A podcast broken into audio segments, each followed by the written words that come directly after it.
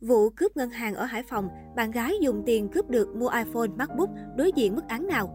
Liên quan đến vụ cướp hơn 3 tỷ đồng ngân hàng tại Hải Phòng, ngoài đối tượng Nguyễn Văn Nam sinh năm 1998, trú Cát Hải, Hải Phòng, bị khởi tố về các tội danh cướp tài sản và tàn trữ sử dụng mua bán trái phép vũ khí quân dụng, thì Trần Thị Thu Thủy sinh năm 2000, trú thị trấn Cát Bà, huyện Cát Hải, là bạn gái của Nam, cũng bị khởi tố về hành vi chứa chấp, tiêu thụ tài sản do người khác phạm tội mà có. Thủy khai nhận, sau khi được Nam đưa hơn 1,3 tỷ đồng, chiều 7 tháng 1, Thủy đã dùng gần 80 triệu đồng để mua điện thoại, máy tính, vàng bạc. Đến tối 7 tháng 1, Thủy xem thông tin và nhận ra đối tượng cướp tài sản tại ngân hàng chính là bạn trai. Nhưng ngày 9 tháng 1, Thủy vẫn dùng trên 20 triệu đồng đi mua vàng bạc, mỹ phẩm và chuyển 20 triệu đồng vào tài khoản ngân hàng cá nhân. Số tiền còn lại hơn 1,2 tỷ đồng, Thủy gửi bạn cất giữ mà không khai báo với cơ quan chức năng. Cô bạn gái có thể đối diện mức án 22 năm tù. Đánh giá về hành vi và tình huống pháp lý trên, tiến sĩ luật sư Đặng Văn Cường, trưởng văn phòng luật sư chính pháp, đoàn luật sư thành phố Hà Nội cho rằng Thủy phạm tội vì lòng tham và thiếu hiểu biết pháp luật. Với thông tin ban đầu, cô gái này đã thỏa sức tiêu xài số tiền do bạn trai cướp ngân hàng và cất giữ số tiền lớn còn lại, cũng như che giấu tội phạm, thì cô gái này có thể bị xử hai tội danh là tiêu thụ tài sản do người khác phạm tội mà có và che giấu tội phạm. Như vậy, nếu kết quả điều tra của cơ quan điều tra cho thấy cô gái trẻ này biết rõ số tiền nhận từ đối tượng Nam là tiền có được do Nam cướp ngân hàng nhưng vẫn chưa chấp sử dụng, thì với số tiền trên 1 tỷ đồng như vậy, cô gái này có thể phải đối mặt với khung hình phạt từ 10 đến 15 năm tù theo khoản 3 điều 323 Bộ luật hình sự năm 2015.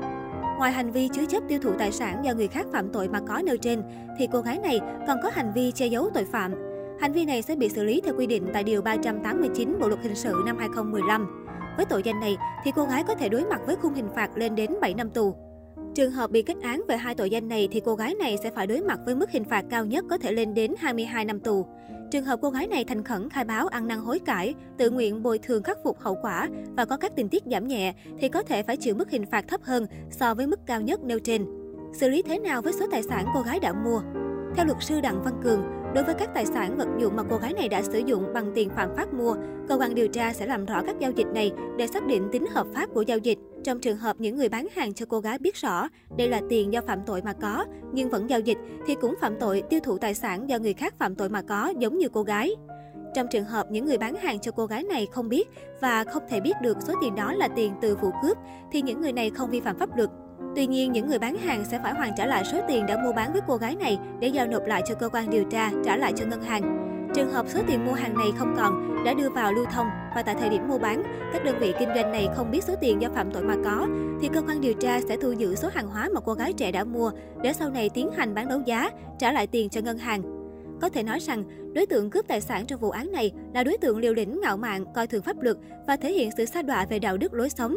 Chỉ vì ích kỷ cá nhân, chỉ vì thỏa mãn các sở thích nhu cầu cá nhân mà đối tượng này đã bất chấp pháp luật, thực hiện hành vi phạm tội đặc biệt nghiêm trọng.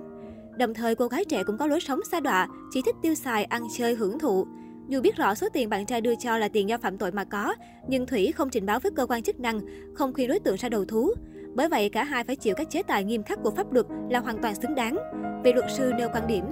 Luật sư Cường khuyến cáo, vụ án này sẽ là bài học cho một bộ phận giới trẻ lười lao động, thích hưởng thụ, chỉ vì sở thích nhu cầu cá nhân mà sẵn sàng thực hiện hành vi vi phạm pháp luật để thỏa mãn mong muốn sở thích của mình. Chế tài mà Nguyễn Văn Nam phải đối mặt có thể là tù chung thân về tội cướp tài sản, còn cô bạn gái có thể đối mặt tới hơn 20 năm tù. Đó là cái giá quá đắt mà hai người này phải trả giá cho hành vi bồng bột và liều lĩnh của mình.